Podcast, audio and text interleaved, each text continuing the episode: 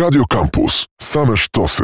Róża wiatrów. Audycja o stosunkach międzynarodowych. Marcin Łuniewski przy mikrofonie, a naszym gościem jest pan Dominik Wilczewski, dziennikarz Przeglądu Bałtyckiego oraz specjalista do spraw Litwy. Witam serdecznie, panie redaktorze. Dzień dobry, kłaniam się. O Litwie dzisiaj porozmawiamy, co oczywiste, a dokładniej o jej polityce w stosunku do Chin. Spór na linii Wilno-Pekin już zyskał miano w mediach starcia Dawida z Goliatem, no i nie powinno to dziwić, biorąc pod uwagę i potencjały gospodarcze obu państw, no i też wielkość czy terytorium obu państw. Ostatnim aktem tej asertywnej litewskiej polityki wobec czy wrogiej, jak twierdzą Chiny, wobec Chin było otwarcie, to się stało w listopadzie, na Litwie przedstawicielstwa, i to jest bardzo ważne, Tajwanu, a nie Tajpej. Chiny uważają Tajwan za swoją zbuntowaną prowincję, za integralną część Chin. No i jeszcze zgadzają się na to, żeby powstawały przedstawicielstwa Tajpej od stolicy wyspy, no ale Tajwan, ta nazwa działa na nich jak płachta czerwona, płachta na byka, bo jest to de facto no uznawanie, że Tajwan jest państwem, więc Litwa otworzyła przedstawicielstwo Tajwanu, a nie Tajpej. No i to jest ten ostatni, nie wiadomo czy ostateczny, ale to jest ostatni jak na razie najświeższy ten akord litewskich działań. Jakie jeszcze, panie redaktorze, działania podjęło Wilno w ciągu ostatniego roku tak naprawdę, które Chiny traktują oczywiście jako działania wrogie i uderzające w państwo środka? To w zasadzie była cała seria takich działań, których kulminacją było faktycznie to uruchomienie biura przedstawicielskiego Tajwanu, jak pan słusznie zauważył, i co właśnie podziałało jako ta czerwona płachta na byka, albo inaczej mówiąc, może trzymając się lubianej przez media terminologii, płachta może na smoka chińskiego. Seria, która, no trudno powiedzieć, co ją dokładnie zapoczątkowało, bo początków tego, czy prapoczątków tego kryzysu, czy tego starcia litewsko-chińskiego można się nawet doszukiwać i we wcześniejszych latach, w roku 2019 czy 2020, bo zanim do władzy doszedł obecny rząd litewski, którego jedną z najważniejszych twarzy tego rządu jest Gabrielus Landsbergis, minister spraw zagranicznych, który też jest twarzą tej polityki wobec Chin, zanim doszedł ten nowy rząd doszedł do władzy, to też mieliśmy, na przykład mieliśmy incydent w Wilnie, gdzie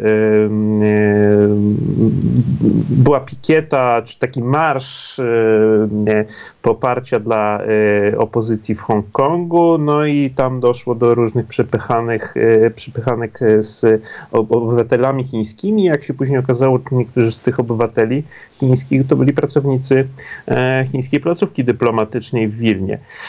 Mieliśmy też raport litewskich służb specjalnych w 2019 roku, które pisało o tym, że Chiny zwiększają swoje wpływy na Litwie i też zwiększając te swoje wpływy również prowadzą działania o charakterze wywiadowczym, na przykład próbują werbować litewskich obywateli.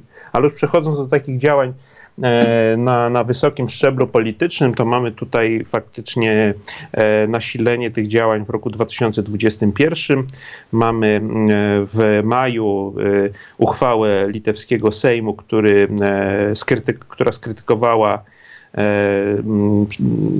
stan przestrzegania praw człowieka w Chinach z podkreśleniem sytuacji Ujgurów.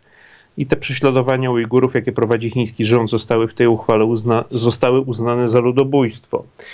Mamy w podobnym momencie deklarację wspomnianego Gabrielusa Landsbergisa o tym, że Litwa opuszcza format 17+1, czyli tę inicjatywę chińską, która miała służyć zacieśnieniu współpracy między Chinami a 17 krajami Europy Środkowo-Wschodniej.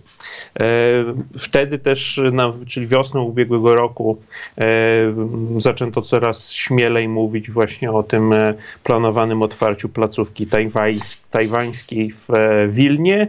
No już wtedy zaczęto wspominać o tym, że ona będzie nosiła nazwę właśnie Tajwan, a nie Tajpej. w odróżnieniu od innych placówek, które działają swobodnie, też jak pan słusznie zauważył, w innych krajach europejskich. No, w Polsce mamy też biuro, tak. Mhm. Mamy jak najbardziej biuro przedstawicielskie, ale właśnie Tajpej, nie Tajwanu. I też za tym miałoby pójść otwarcie również litewskiego przedstawicielstwa.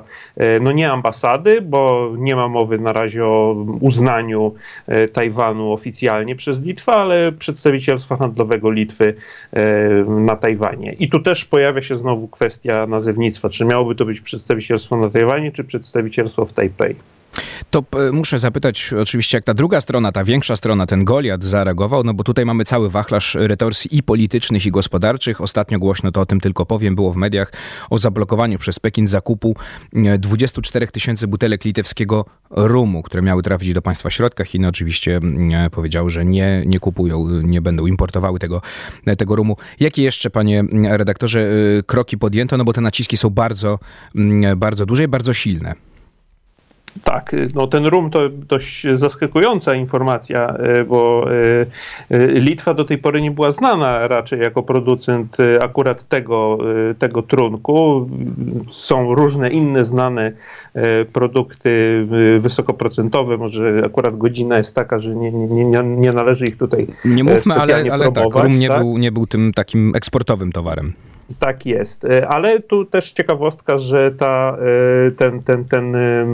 ten transport, cały ten ładunek został właśnie kupiony przez Tajwan po zablokowaniu przez Chiny, co jest też właśnie takim znakiem. To o tym za chwilę, panie redaktorze, powiemy o tych relacjach litewsko-tajwańskich. Tak, natomiast wracając już do retorsji ze strony Chin, to no, mamy blokowanie importu produktów litewskich na rynek chiński, mamy wstrzymywanie transportów kolejowych z Chin do Europy poprzez Litwę. Mamy sygnały też płynące z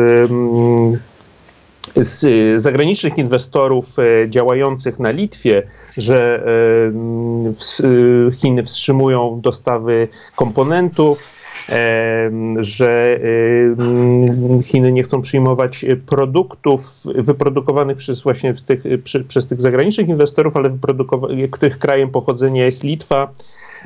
To są te retorsje gospodarcze. Mamy też cały wachlarz działań o charakterze propagandowym, to też już trwa od kilku miesięcy, w zasadzie od tego momentu w ubiegłym roku, kiedy od wiosny, kiedy się pojawiły te pierwsze sygnały o zacieśnianiu stosunków litewsko-tajwańskich, chińskie media związane z władzą, także te, które są anglojęzyczne, jest taki portal Global Times, który jest anglojęzyczny i nadaje w zasadzie takie komunikaty propagandowe zgodne z linią komunistycznych władz chińskich, gdzie Litwa jest przedstawiana jako pionek Stanów Zjednoczonych, malutkie państewko bez żadnego znaczenia, które atakuje właśnie wielkiego smoka czy wielkiego słonia, jako mysz, pchła.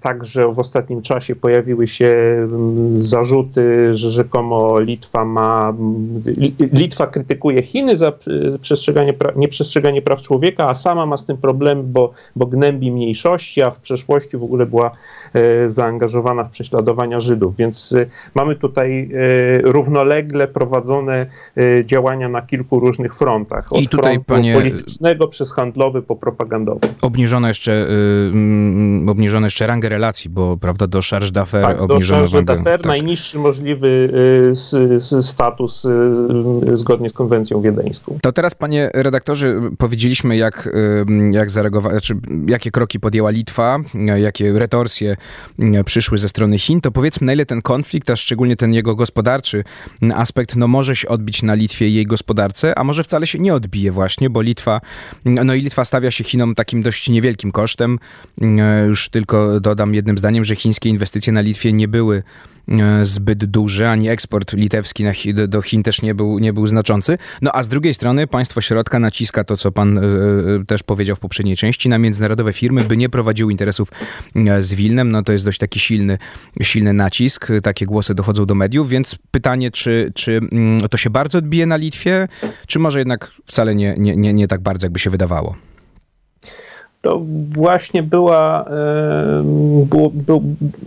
przed kilkoma miesiącami, kiedy te pierwsze kroki polityczne były podejmowane, to właśnie w ten sposób próbowano tłumaczyć, że Litwa może sobie faktycznie pozwolić na takie działania, bo jej uzależnienie od chińskiej, czyli uzależnienie litewskiej gospodarki od Chin czy od chińskiej gospodarki nie jest tak duże jak w przypadku innych krajów europejskich. No ale ten obraz zaczyna się trochę zmieniać z końcem ubiegłego roku, kiedy Chiny podjęły te działania o charakterze retorsji. Rzeczywiście Chiny były w roku 2020 były 13. partnerem handlowym Litwy pod względem tego wolumenu wymiany handlowej, a jeszcze niżej, bo zajmowały 22 miejsce, jeśli chodzi o eksport, i trochę inaczej sytuacja wyglądała, jeśli chodzi o import chińskich towarów, produktów na Litwę, bo tutaj to już Chiny miały silniejszą pozycję, 7. miejsce, i import chiński obejmował głównie produkty w rodzaju sprzętu elektronicznego, wyrobów tekstylnych. Natomiast w drugą stronę, jeśli chodzi o eksport litewski do Chin, to tutaj bardzo istotnym składnikiem był eksport produktów przemysłu drzewnego, a także przemysłu spożywczego. No i to właśnie te sektory ich przedstawiciele zaczynają skarżyć litewskiemu rządowi, że blokady nałożone przez chińskie władze godzą w ich biznesy. Ale wydaje się, że faktycznie gdyby Chiny ograniczyły się tylko do tego rodzaju retorsji, to możliwe, że to zmusiłoby może biznes litewski do dywersyfikacji swoich łańcuchów dostaw, do zmiany charakteru swojej działalności, do znalezienia nowych partnerów zagranicznych i być może w jakiejś takiej nieco dłuższej perspektywie udałoby się te koszty zbilansować. Natomiast tu pojawia się inny problem, bo to jest coś, co już teraz litewskie władze nawet przyznają, że tego nie przewidziano, że Chiny uderzą w inwestorów zagranicznych, w zagranicznych partnerów, którzy inwestują na Litwie, którzy mają swoje zakłady na Litwie, którzy z Litwą współpracują, bo mamy i blokowanie dostaw komponentów z Chin do tych zakładów, które działają na Litwie.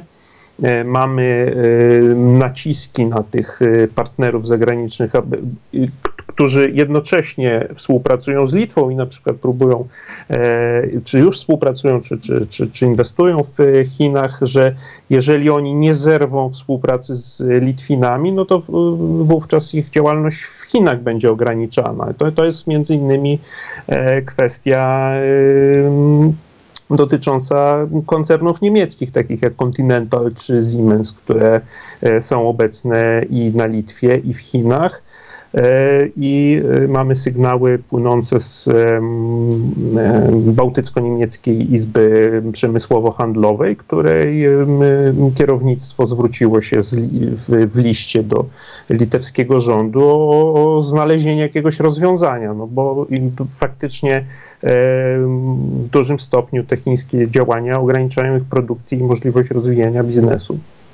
Panie redaktorze, to właśnie w takim razie, na ile sojusz, to nie wiem, czy nie silne słowo, no ale pewne zacieśnienie czy wzmocnienie relacji litewsko-tajwańskich może w jakiś sposób zrekompensować no, utratę Chin czy rynku chińskiego i chińskie retorsje. Tajpej no, próbuje się odwdzięczyć, Tajwan próbuje się odwdzięczyć Litwie.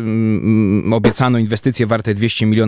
Współpraca mogłaby dotyczyć na przykład mikroprocesorów, których w Europie brakuje i które Europa musi kupować właśnie z Azji. Wczoraj litewska minister gospodarki na Twitterze napisała o funduszu pożyczkowym o wartości $1 miliarda, taki wspólny fundusz litewsko-tajwański.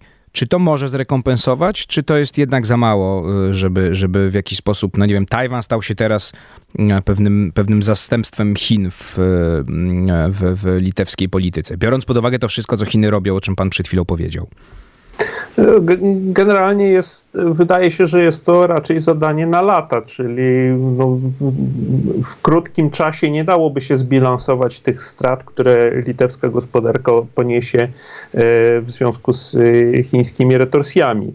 Ale właśnie ta kwestia choćby mikroprocesorów, półprzewodników, to wydaje się, że tutaj jest gra o dużo wyższą stawkę, bo no, faktycznie jest to towar deficytowy w ostatnim czasie, zwłaszcza po wybuchu pandemii. I no, tutaj nie tylko Litwa jest w grze, ale różne inne kraje europejskie już zgłaszały swoje aspiracje do tego, żeby stworzyć fabryki półprzewodników, które no, też mogłyby być potem, ułatwiłyby sprowadzanie ich na europejski rynek. I tutaj jest perspektywa, coraz głośniej o tym się mówi i coraz częściej i ze strony litewskich władz, ze strony litewskiego Ministerstwa Gospodarki i Ministerstwa Gospodarki Tajwanu słychać takie zapowiedzi, że za tymi inwestycjami właśnie może pójść dalej uruchomienie takiego zakładu produkcji półprzewodników na Litwie.